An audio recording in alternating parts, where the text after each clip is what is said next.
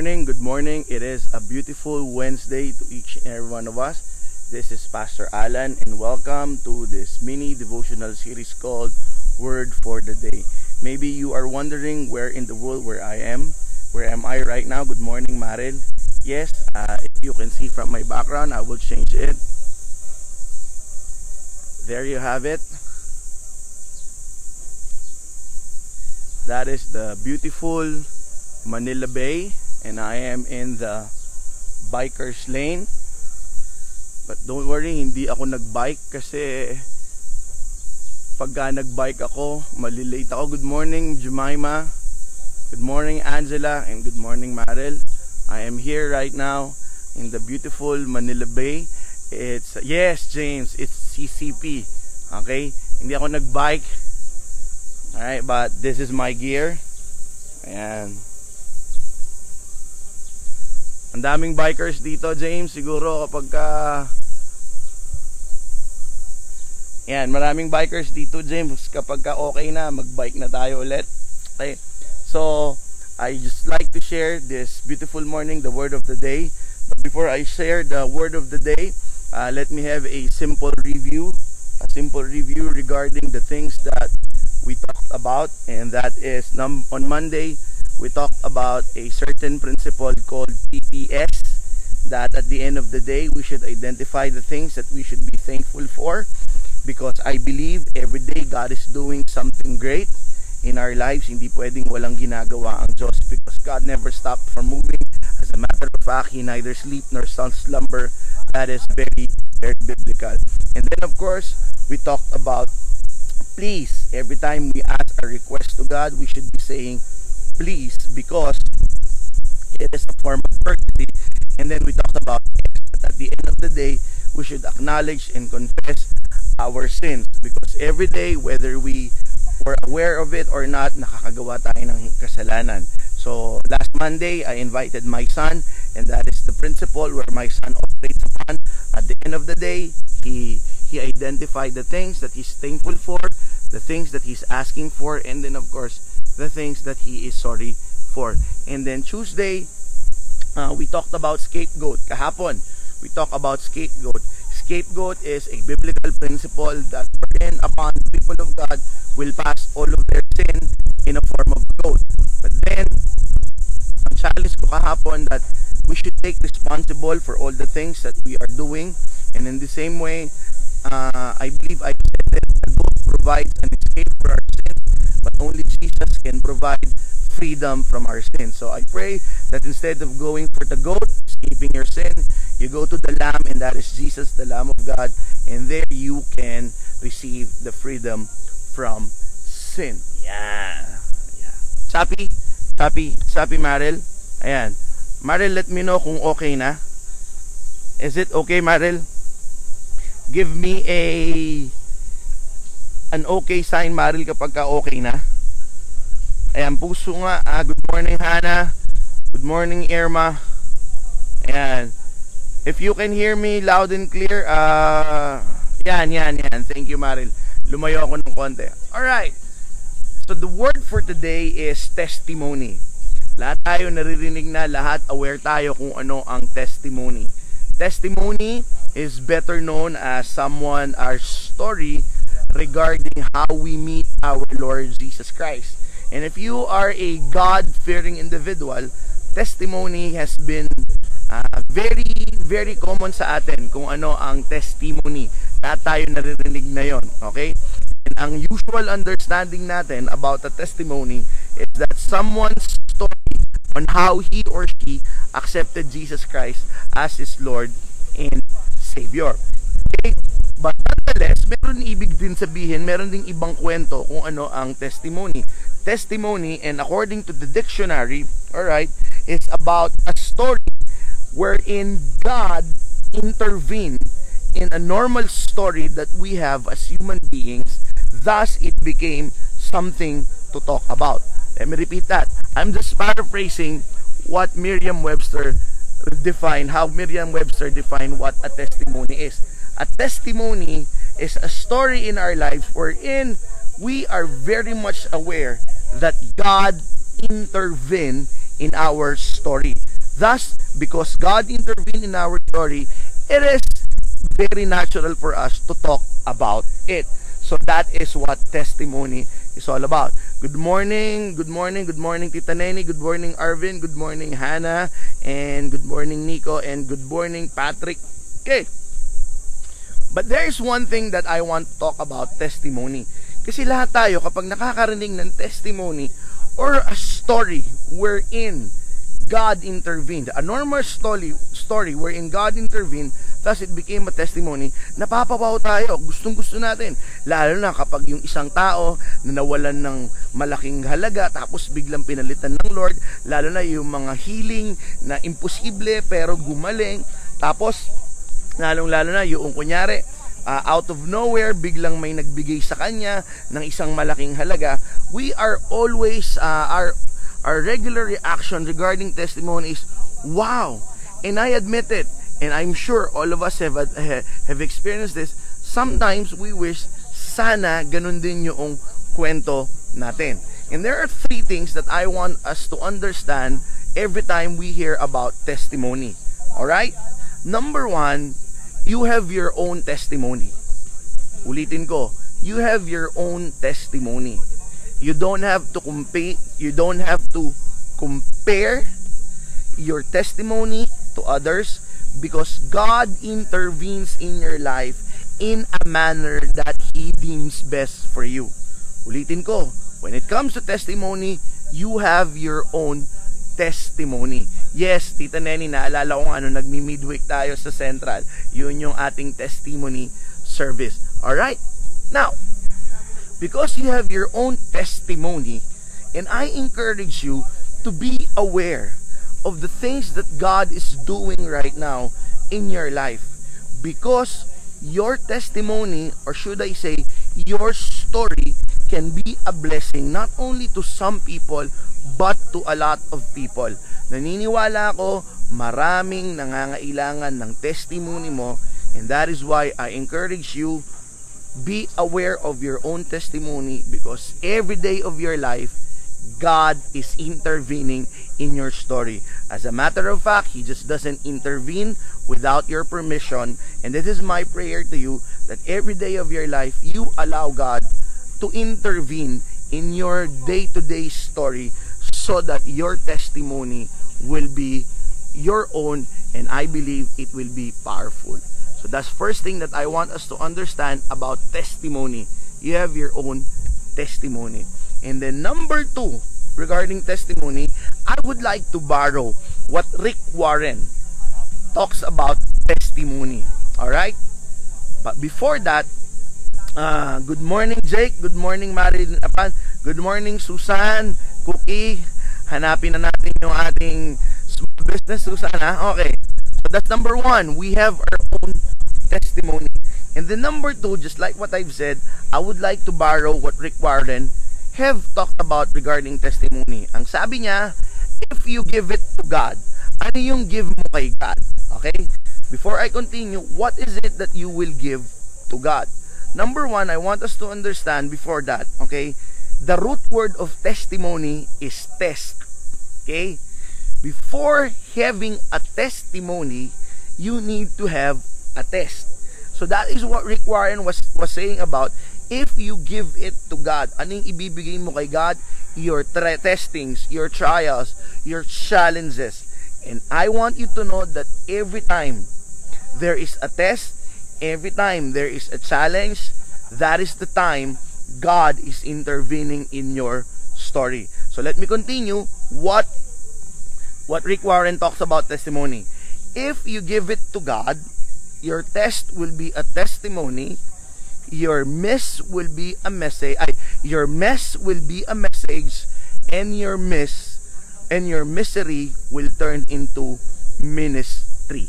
Ulitin ko.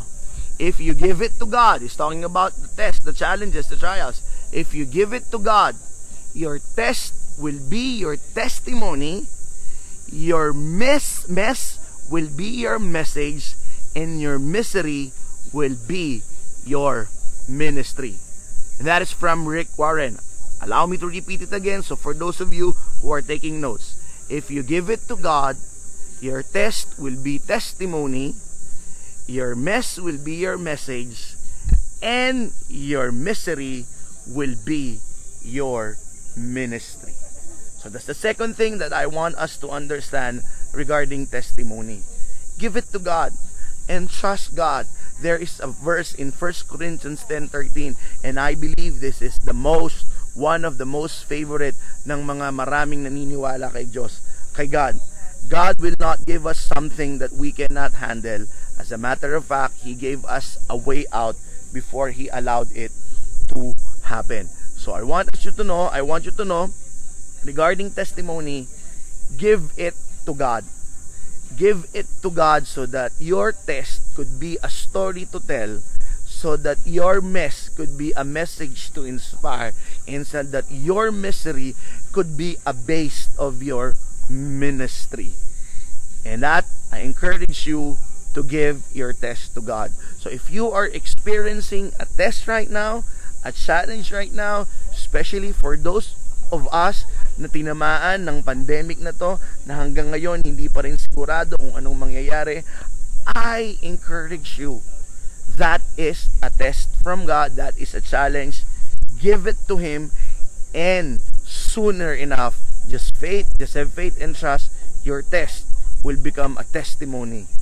The mess that you're into, whether it is of your doing or whether if someone's doing, it will become a beautiful message to everyone. And then your misery, whether it is your cause or whether it's caused by others, it will become your ministry. You see, a little bit of testimony. My misery, when I was a young people, was I'm a delinquent. And because I'm a delinquent, eventually I started my ministry by ministering to delinquent young people, because once upon a time, I was one of them. That is why I love what Jason Newton said, Isaac Newton, something like that. I once was lost, but now am found, was blind, but now I see. Because that was my misery before, and right now, it's become one of my ministry. And then the third thing that I want us to understand about testimony is that every testimony, you might interpret that God is not doing something.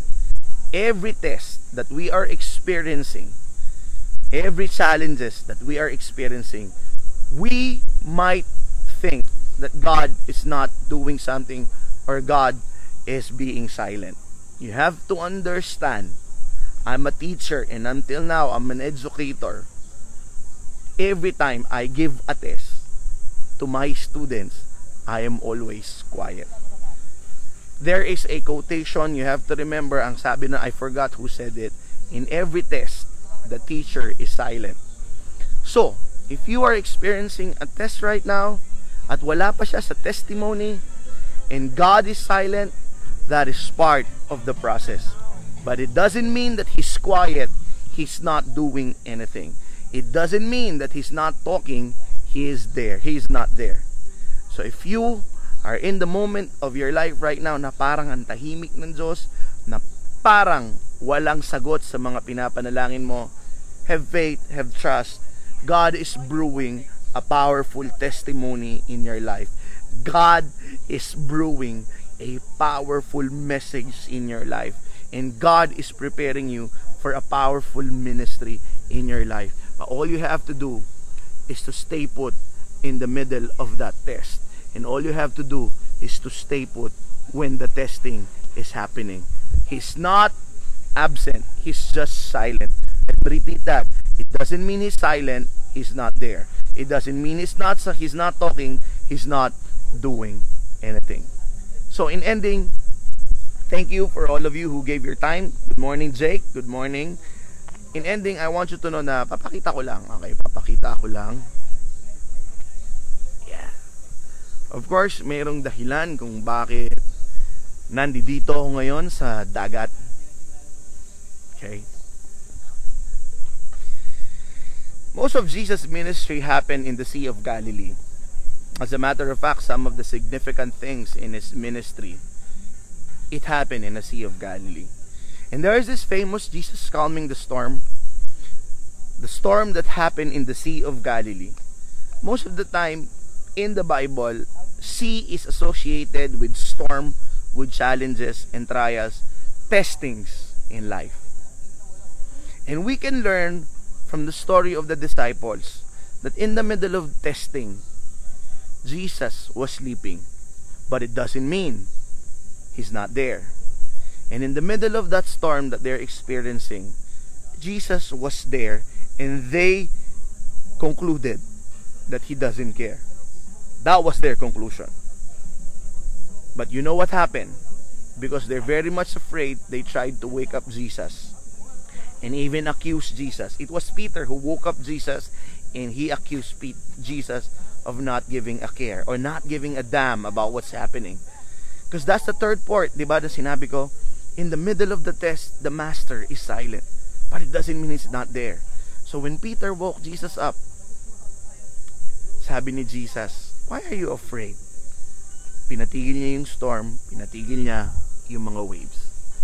Kapatid, I pray that the story of Jesus calming the storm, or in our context, testimony, or our tests or challenges in life, it is my prayer that we learn from what happened to Peter and the disciples, that the best way to face the test, the challenges, is to trust the quiet God that we have in our hearts and in our lives.